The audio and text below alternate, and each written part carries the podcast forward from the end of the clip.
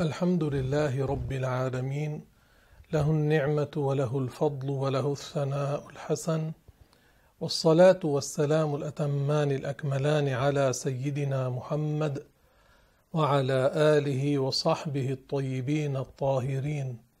أما بعد فأذكركم بإخلاص النية لله تعالى في الاستماع إلى علم الدين. قال المؤلف رحمه الله صفة الجنة. والجنة حق أي أمر محقق وهي موجودة الآن.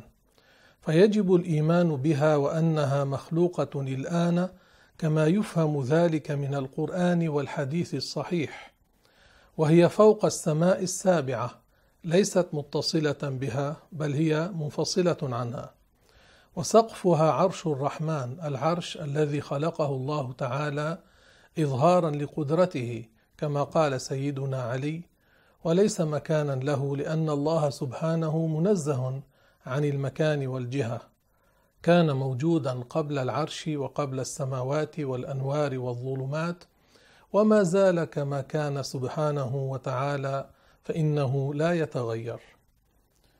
وأهلها على صورة أبيهم آدم ستون ذراعا طولا في سبعة أذرع عرضا جميل الصورة جرد مرد يعني ليس على أجسامهم شعر وليس لهم لحية إنما لهم شعر الرأس وشعر الحاجبين.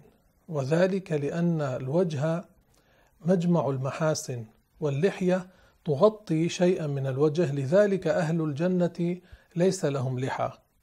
في عمر ثلاثة وثلاثين عاما خالدون فيها لا يخرجون منها أبدا. الله يرزقنا الجنة وإياكم. وقد صح الحديث بأن أهل الجنة على صورة أبيهم آدم ستون ذراعا في السماء في سبعة أذرع عرضا. الشرح الجنة حق أي وجودها ثابت محقق وهي الآن مخلوقة ولها ثمانية أبواب. ومنها باب الريان الذي يدخل منه الصائمون. وشهيد المعركة يخير من أي أبواب الجنة شاء أن يدخل. الله يرزقنا الشهادة. والجنة فوق السماء السابعة منفصلة عنها. يعني ليست متصلة بالسماء لأن السماوات تفنى والجنة لا تفنى. منفصلة عنها بمسافة بعيدة ولها أرضها المستقلة وسقفها عرش الرحمن كما أخبر بذلك رسول الله صلى الله عليه وسلم في الحديث الذي رواه البخاري إذا سألتم الله فسلوه الفردوس فإنه أوسط الجنة وأعلى الجنة وفوقه عرش الرحمن. وأهل الجنة على صورة أبيهم آدم ستون ذراعا طولا في عرض سبعة أذرع حسان الوجوه فمن كان في الدنيا من المؤمنين دميما تذهب عنه دمامته. يعني لم يكن جميل الصورة لم يكن جميل الشكل. الله تعالى يجعله في الجنة كجمال يوسف الصديق عليه السلام. يعطيه شبها بيوسف الصديق في الجمال والذي كان قصيرا يذهب عنه قصره ويجعل الله تعالى في كل واحد علامة تميزه عن غيره أن هذا هو فلان. حتى إن زاره من كان يعرفه في الدنيا يعرفه تلك الساعة. فإن أهل الجنة يتزاورون وتزاورهم يحصل إما بأن يطير بالشخص سريره حتى ينزل به أمام سرير الذي يريد زيارته فيجلسان متقابلين.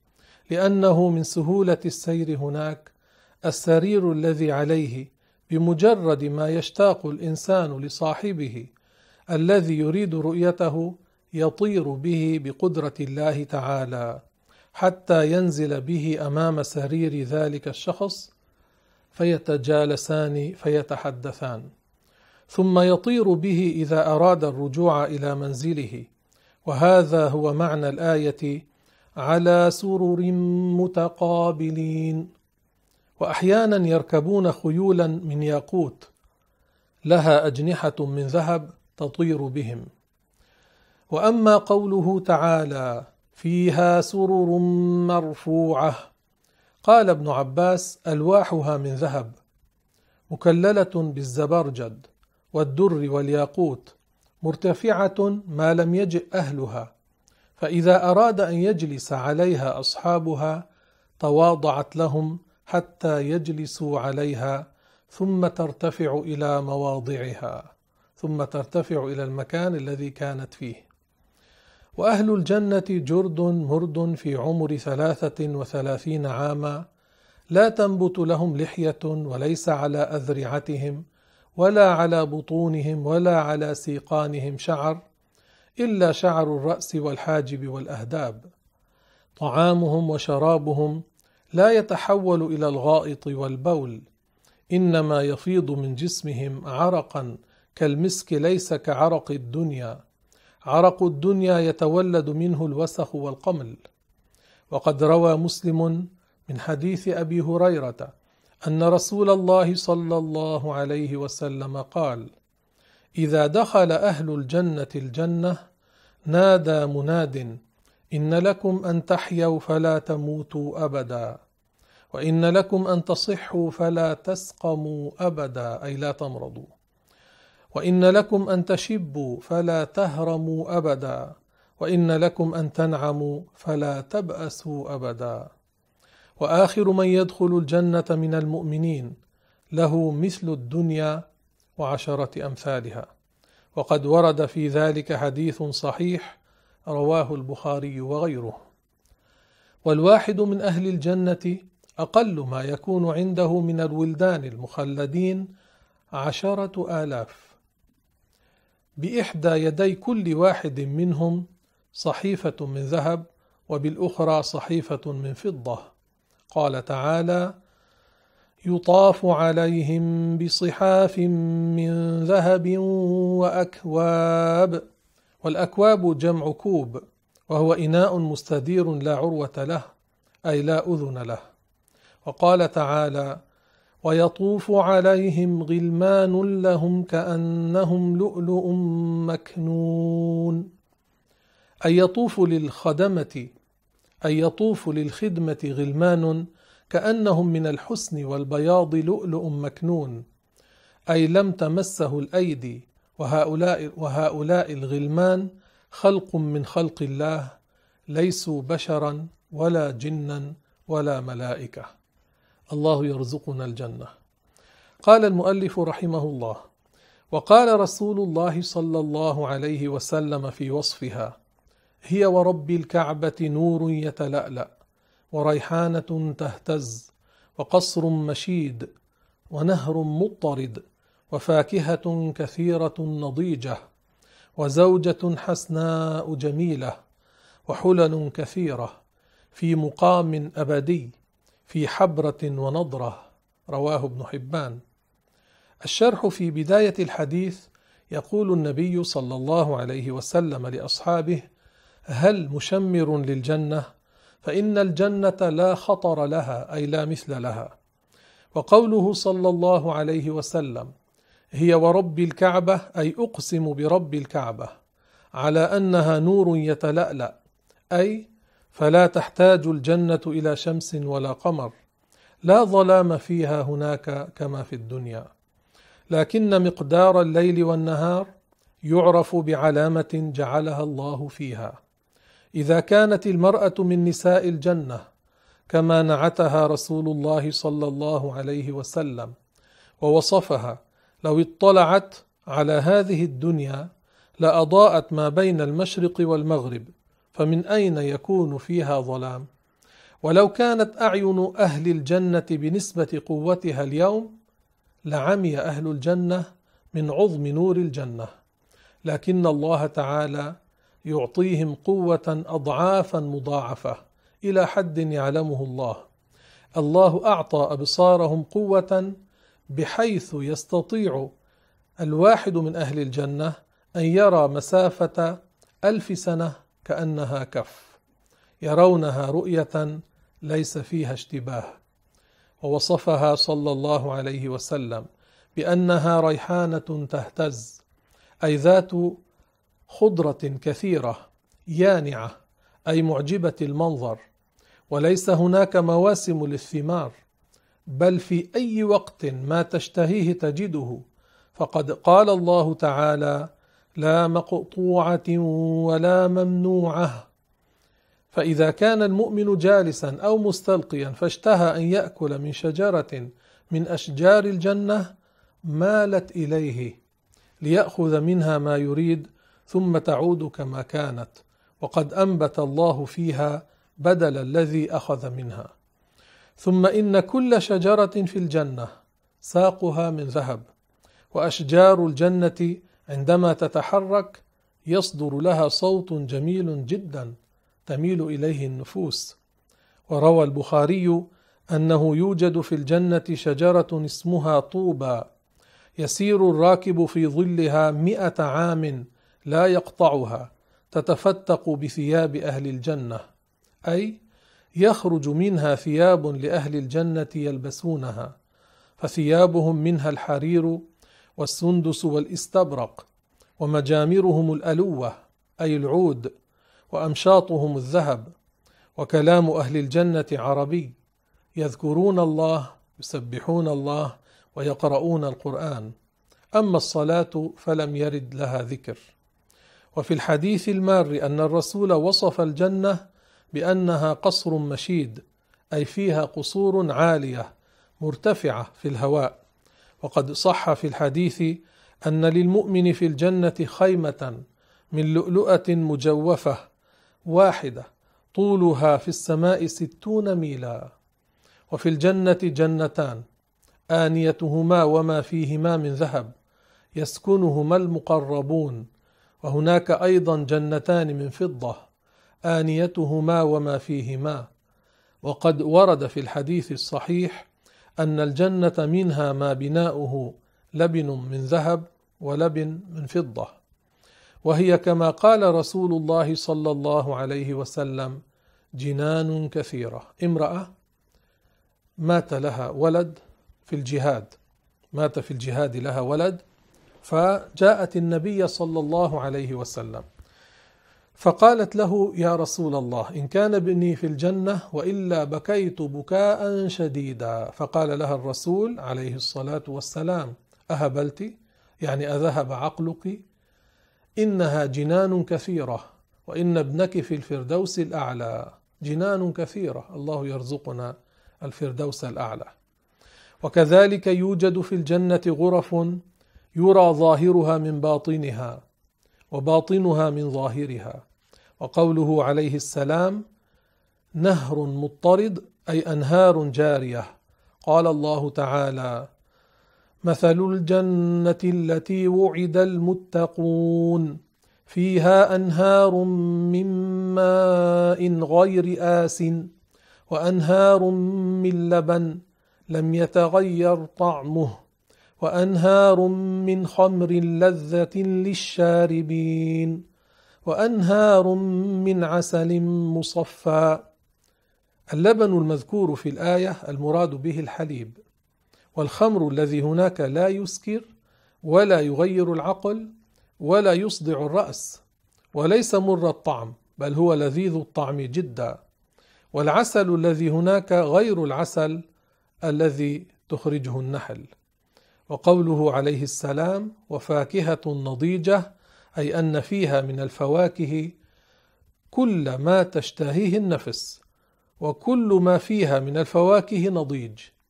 وفي الجنة أيضا طيور وغنم وقد ورد عن رسول الله صلى الله عليه وسلم إنك لتنظر إلى الطير في الجنة فتشتهيه فيخر بين يديك مشويا. رواه البيهقي. ثم بعدما يأكله المؤمن يعيده الله كما كان فيطير. وقوله عليه السلام وزوجة حسناء جميلة ورد في الحديث الذي رواه البخاري ومسلم لكل امرئ منهم زوجتان من الحور العين وهذا الحديث صحيح متفق عليه. وورد في الحديث الصحيح أيضا الذي رواه الضياء المقدسي في المختارة أن الرجل من أهل الجنة ليطوف في الغداة الواحدة على مئة عذراء. وجاء في الحديث الصحيح أن الشهيد له اثنتان وسبعون زوجة. ثم سائر أهل الجنة على مراتب منهم من عنده مئة من النساء. الله تبارك وتعالى يعطي الرجل في الجنة قوة مئة رجل. وكذلك في الأكل والشرب ولا يصيب المؤمن فتور عقب الجماع ولا ينزل منه مني لأن الجنة ليس فيها ذلك ولكن يكون مسرورا في الجنة. وقد ثبت في الحديث أن نساء أهل الجنة على رؤوسهن خمر الدنيا وما فيها لا تساوي الخمار الذي يلبسنه نساء أهل الجنة وهن يلبسن الخمار تجملا زيادة في الحسن والخمار هو ما تغطي به المرأة رأسها. ونساء الجنة أبكار كلما أتى المؤمن زوجته وجدها بكرا. ثم مع كثرة أزواج أهل الجنة لا يحصل بين نسائهم تباغض وغيرة وتحاسد لأن الله يطهر قلوب أهل الجنة من ذلك. والمؤمنة التقية من بنات آدم أفضل عند الله من الحور العين مقاما. والحور العين نساء أهل الجنة من غير الإنس خلقن خلقا من غير توالد إكراما للمؤمنين. والحور جمع حوراء من الحور وهو شدة بياض العين وشدة سوادها. والعين جمع عيناء معناه واسعات العيون. وقد قال الله تعالى في وصفهن كأنهن الياقوت والمرجان وهن خيرات حسان أزواج قوم كرام والواحدة منهن من شدة صفاء عظمها يرى مخ ساقها من خلال الجلد. وليس في الجنة عزب ولا عزبة بل كلهم يتزوجون. قال رسول الله صلى الله عليه وسلم ما في الجنة أعزب. رواه مسلم.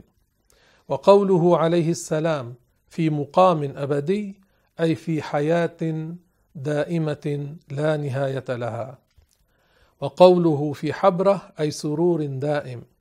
وأما قوله نضرة فمعناه أن وجوه أهلها ناضره أي جميلة مستشرقة. لأنهم ليس عليهم فيها كآبة. وليعلم أن أعظم نعيم أهل الجنة هو رؤيتهم لله عز وجل.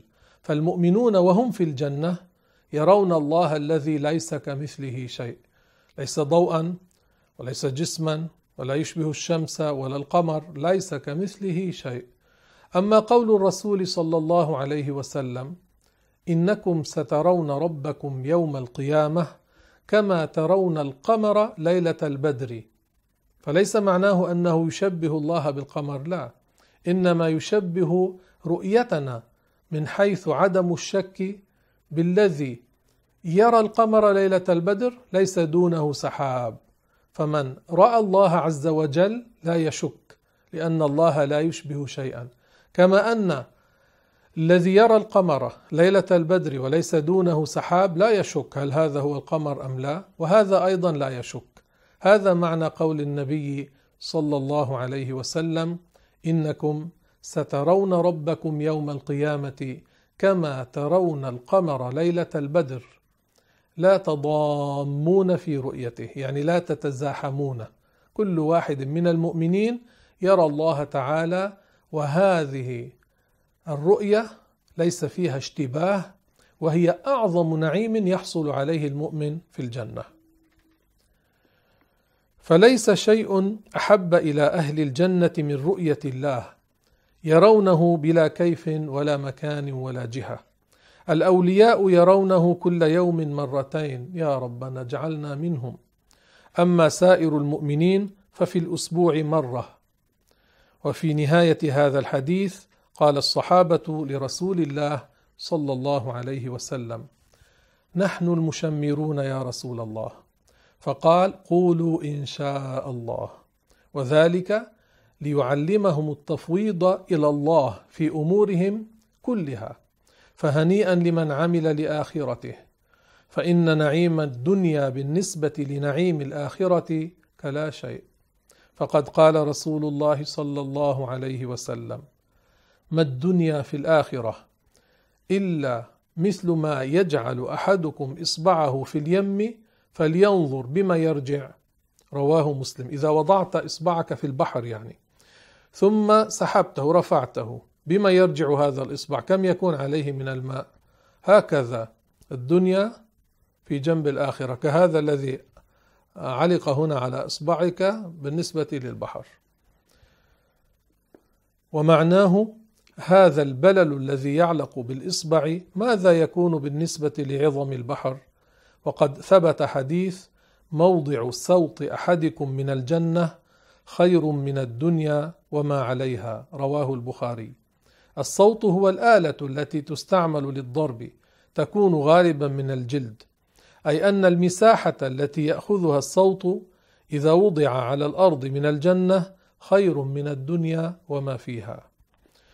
ومن خصائص رسول الله صلى الله عليه وسلم أنه هو أول من يدخل الجنة عليه الصلاة والسلام. وأمة محمد فيهم سبعون الفا منهم وجوههم كالقمر ليلة البدر يدخلون الجنة دفعة واحدة بلا حساب ولا عقاب لا يشدد عليهم. وهؤلاء هم الأولياء الصالحون من عباد الله.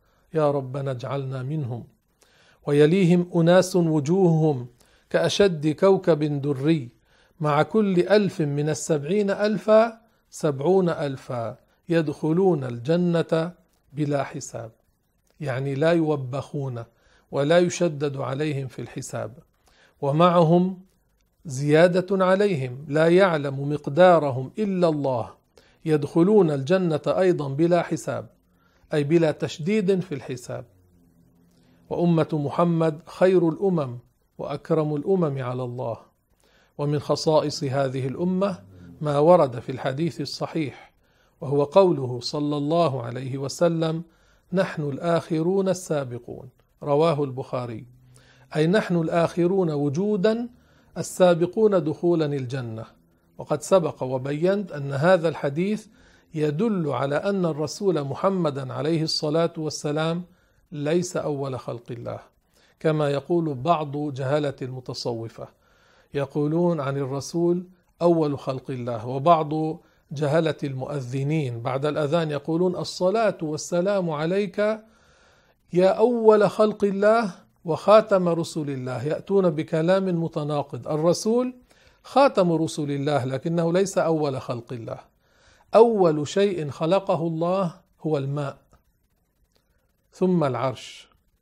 وأول إنسان خلقه الله هو آدم عليه السلام وهو أول الأنبياء وأول الرسل عليه وعلى نبينا أفضل الصلاة والسلام. صفة جهنم والنار حق يعني شيء محقق ثابت موجود. فيجب الإيمان بها وبأنها مخلوقة الآن. كما يفهم ذلك من الآيات والأحاديث الصحيحة وهي مكان أعده الله لعذاب الكفار الذي لا ينتهي أبدا وبعض عصاة المسلمين ومكانها تحت الأرض السابعة من غير أن تكون متصلة بها لأن الأراضين ستفنى والنار لا تفنى. جهنم باقية. الشرح النار حق أي وجودها ثابت.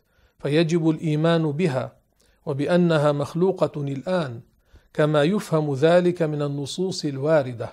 كحديث أوقد على النار ألف سنة حتى احمرت وألف سنة حتى ابيضت وألف سنة حتى اسودت فهي سوداء مظلمة.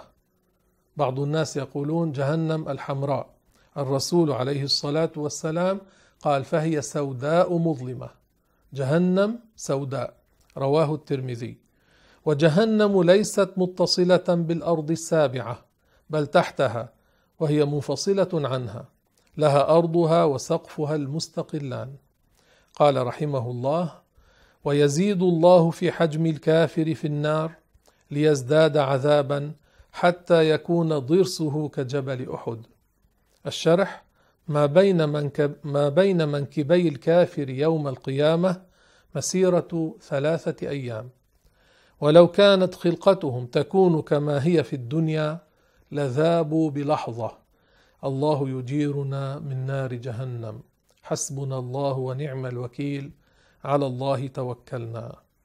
قال المؤلف رحمه الله وهو خالد في النار أبدا أي الكافر. لا يموت فيها ولا يحيا أي حياة فيها راحة. هذا معنى لا يموت فيها ولا يحيا. أي لا يموت حتى يرتاح من العذاب ولا يحيا حياة هنيئة بل يبقى حيا معذبا خالدا فيها أبدا كما جاء في القرآن الكريم. ليس لهم فيها طعام إلا من ضريع وشرابهم من الماء الحار المتناهي الحرارة. الشرح الكفار يخلدون في النار أبدا لا يخرجون منها كما ثبت ذلك في النصوص الشرعية. كقوله تعالى ان الله لعن الكافرين واعد لهم سعيرا. خالدين فيها ابدا لا يجدون وليا ولا نصيرا. ولا يموتون في النار فيرتاحون من العذاب. ولا يحيون حياة هنيئة طيبة بل هم دائما في نكد وعذاب. وهذا معنى قول الله تعالى لا يموت فيها ولا يحيا. وقال ملاحدة المتصوفه إن أهل النار يعودون يتلذذون في النار حتى لو أمروا بالخروج لا يرضون. وهذا رد للنصوص الشرعية ورد النصوص كفر كما سبق بيانه. وطعامهم من ضريع. وطعامهم أي طعام أهل النار من ضريع. وهو شجر كريه المنظر كريه الطعم كريه الرائحة. يوجد في البلاد الحارة شبيهه. قال تعالى ليس لهم طعام إلا من ضريع. لا يسمن ولا يغني من جوع.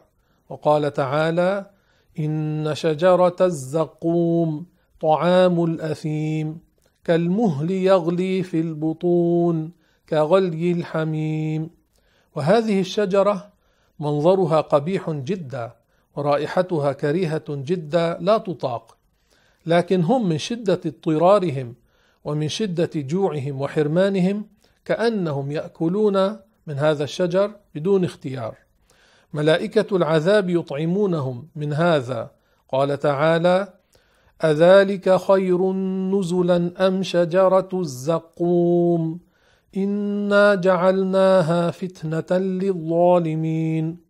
إنها شجرة تخرج في أصل الجحيم. طلعها كأنه رؤوس الشياطين. فإنهم لآكلون منها فمالئون منها البطون. وكذلك يأكل أهل النار من الغسلين. قال تعالى فليس له اليوم هاهنا حميم ولا طعام إلا من غسلين لا يأكله إلا الخاطئون.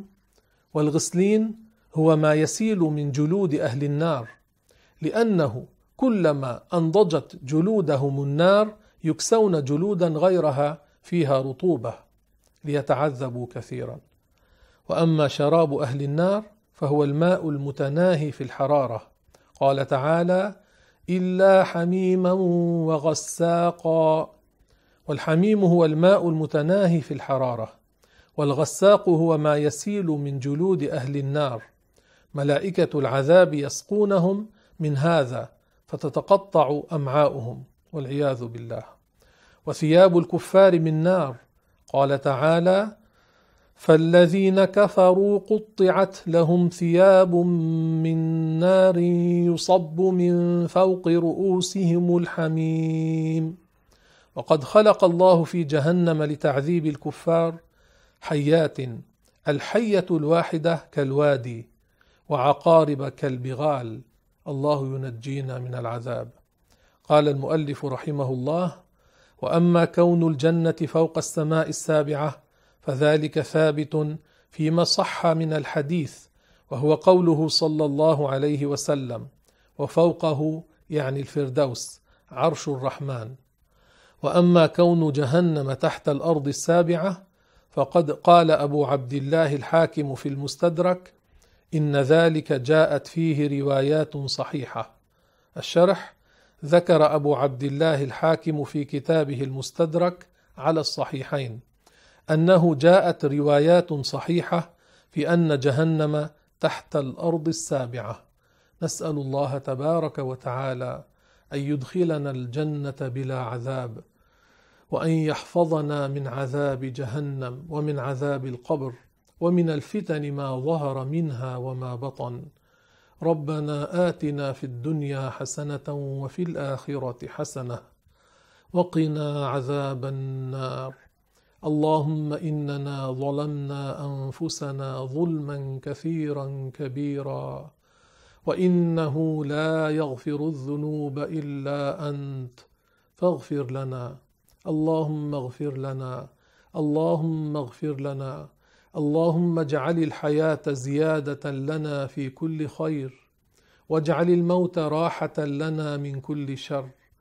اللهم أصلح لنا دنيانا التي فيها معاشنا وأصلح لنا آخرتنا التي فيها معادنا وأصلح لنا ديننا الذي فيه عصمة أمرنا. اللهم أصلحنا وأصلح بنا. وأصلح أهالينا وذرياتنا وأزواجنا. يا أرحم الراحمين يا أرحم الراحمين. اللهم آت نفوسنا تقواها وزكها أنت خير من زكاها. أنت وليها ومولاها. اللهم ارحمنا برحمتك الواسعة. اللهم قنا شر ما نتخوف. اللهم قنا شر ما نتخوف. اللهم جنبنا سيء الأسقام بجاه سيدنا محمد عليه الصلاة والسلام. والحمد لله رب العالمين. نهلل. لا إله إلا الله. لا إله إلا الله. لا إله إلا الله. اللهم صل على سيدنا محمد وعلى آله وصحبه وسلم. اللهم صل على سيدنا محمد وعلى آله وصحبه وسلم. اللهم صل على سيدنا محمد وعلى آله وصحبه وسلم. رب اغفر للمؤمنين والمؤمنات. رب اغفر للمؤمنين والمؤمنات. رب اغفر للمؤمنين والمؤمنات. هنا سؤال كم ركعة التراويح؟ التراويح أيها الأحبة هي صلاة تصلى في شهر رمضان وعرف هذا اللفظ التراويح للصلاة التي تصلى عشرين ركعة يعني التراويح تكون عشرين ركعة تصلى هذه بعد صلاة العشاء تصلى عادة ركعتين ركعتين. وسميت بصلاة التراويح لأنهم من الترويحة يعني لأنهم كانوا يستريحون. أهل مكة لما يصلونها كل أربع ركعات يستريحون بالطواف حول الكعبة ليكسبوا زيادة بذلك من الأجر. وأهل المدينة كانوا يصلونها ستا وثلاثين ركعة للتعويض عما يفوتهم من الطواف حول الكعبة. فقيام رمضان يصح بأي عدد من الركعات إذا أراد الشخص أن يقوم في رمضان الليل يعني وفي غير رمضان لو صلى عشرين لو صلى أقل لو صلى أكثر يجوز له ذلك وله ثواب على هذا. بعض المبتدعة يقولون لا يجوز أن يقام في رمضان ولا في غيره أكثر من هذا العدد. يتوهمون أنه لا يجوز وكلامهم غير صحيح. في الحديث الصحيح الذي رواه البخاري الصلاة خير موضوع فمن شاء استقل ومن شاء استكثر. إذا إنسان صلى ركعتين صلى أربع ركعات صلى عشر ركعات صلى عشرين صلى خمسين كلما زاد فهذا خير له لأنه يصلي هذه النوافل. فهذه هي صلاة التراويح. صلاة تصلى في رمضان بعد العشاء تصلى عشرين ركعة. أما قيام رمضان قيام الليل في رمضان وفي غير رمضان فلا يتعين له عدد معين. يصلي الشخص ما شاء من الركعات إن شاء يصلي ركعتين ركعتين أو إن شاء أكثر يجوز. هنا سؤال ما معنى وهو معكم أينما كنتم؟ الله سبحانه وتعالى مطلع علينا أينما كنا. هذه من الآيات المتشابهات. لا يقال هي على ظاهرها الله بذاته معنا أينما كنا. هذا فساد. لأن معنى ذلك أن الله يكون معنا في البيت وفي الطريق وفي المسجد وفي الخلاء وهذا فساد ظاهر. وهو معكم أينما كنتم مطلع عليكم أينما كنتم. لا تخفى عليه خافية. كم عدد الأنبياء والرسل؟ الأنبياء كما جاء في حديث رواه الترمذي مئة وأربعة وعشرون ألفا والرسل ثلاثمائة وبضعة عشر. هكذا قال الرسول صلى الله عليه وسلم. وسبق وبينت أن الفرق بين النبي والرسول ليس أن هذا مأمور بالتبليغ وهذا ليس مأمورا بالتبليغ هذا غير صحيح. النبي مأمور بالتبليغ والرسول مأمور بالتبليغ. وهذا يوحى إليه وهذا يوحى إليه. وهذا له العصمة وهذا له العصمة. وهذا من الذكور وهذا من الذكور. ما الفرق النبي يوحى إليه ليعمل بشرع من قبله. الرسول يوحى إليه بشرع جديد. هذا الفرق بين النبي والرسول. وكل منهما يوحى إليه وكل منهما من الذكور وكل منهما مأمور بالتبليغ. لأنه إذا قيل النبي ليس مأمورا بالتبليغ فيكون المعنى أنه نبي نفسه فقط. النبي نبي نفسه ونبي غيره. يأمر الناس بالمعروف وينهاهم عن المنكر. ما معنى إن النفس لأمارة بالسوء؟ النفس هنا معناها الروح. روح الإنسان يعني عادة تأمره بالشر. الإنسان المؤمن في حرب مع النفس مع شياطين الجن مع شياطين الإنس. يحارب هؤلاء حتى يسلم. قال بعض السلف أعدى أعدائك نفسك التي بين جنبيك. أعدى أعدائك نفسك التي بين جنبيك. فعلينا أن نخالف نفوسنا أن نخالف الهوى. قال بعض أكابر العلماء كشيخنا الشيخ عبد الله الهرري رحمه الله من لا يخالف نفسه لا يترقى. الذي لا يخالف نفسه دائما يمشي مع هوى نفسه ما تشير له نفسه به يعمله هذا لا يترقى إلى الدرجات العالية. خالف نفسك خالف هواك حتى تترقى للمعالي.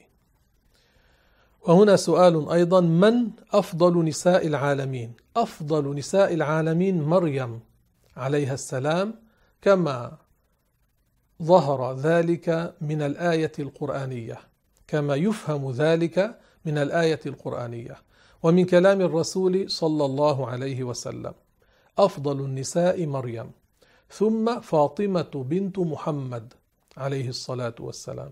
ثم خديجة بنت خويلد زوجة الرسول عليه الصلاة والسلام. ثم آسية بنت مزاحم. ثم عائشة رضي الله عنهن قال عليه الصلاة والسلام فضل عائشة على النساء كفضل الثريد على سائر الطعام. أي أنها أفضل النساء بعد هؤلاء الأربع اللاتي ذكرهن الرسول في ذاك الحديث صلى الله عليه وسلم. هنا سؤال أيضا هل يجوز للمريض أن يفطر؟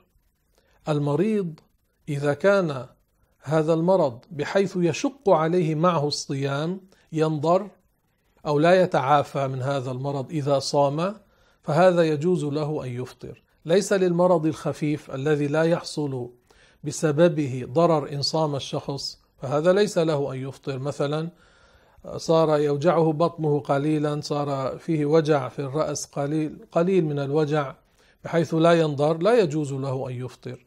الذي يجوز له أن يفطر إذا مرض هو الذي يجد مشقة لا يحتملها إن صام أو لا يشفى لا يتعافى من مرضه طالما هو يصوم. فهذا له رخصة أن يفطر. من عجز عن الصوم لكبر سنه، إنسان كبير في السن لا يستطيع أن يصوم، ولا يملك المال لإخراج الفدية، ما عنده مال ليخرج الفدية لأن الذي صار كبيرا في السن ولا يقوى على الصيام ماذا يفعل؟ هذا ليس عليه قضاء. هذا يدفع الفدية يخرج الفدية. ما هي هذه الفدية؟ مد من غالب قوت البلد كل يوم يطعمه لإنسان فقير. كل يوم مد من غالب قوت البلد لإنسان فقير يطعمه. هذه الفدية التي تجب عليه للإفطار لكبار السن. قال ولا يملك المال لإخراج الفدية. ما عنده مال يعني لا يستطيع الصوم ولا يجد مالا يخرج الفدية. ماذا عليه هذا؟ هذا يصبر. إن استطاع بعد ذلك أن يخرج الفدية أخرجها وإن لم يستطع لا يكلف الله نفسا إلا وسعها. ليس عليه معصية. ما حكم إعطاء الكلية لمسلم مريض؟ يعني إذا إنسان مريض تعطلت كليته وإنسان آخر صحيح سليم يريد أن يعطيه كلية هذا حي وهذا حي. إن كان الذي يعطيه لا ينضر فقط يتألم وذاك لا يعيش إلا أن يعطى الكلية يجوز أن يعطيه. ليس من المسلم الميت لأن الرسول صلى الله عليه وسلم قال كسر عظم المؤمن ميتا ككسره حيا. لا يجوز أن يكسر عظمه بعد موته. ككسره حيا معناه حرام. فإن قيل هذا ما فيه كسر عظم بعض الناس قد يقول ما فيه كسر عظم يشق شقا. فالجواب أن هذا هتك لحرمة المسلم. وهتك حرمة المسلم حرام. لا يجوز ذلك. والله سبحانه وتعالى أعلم وأحكم.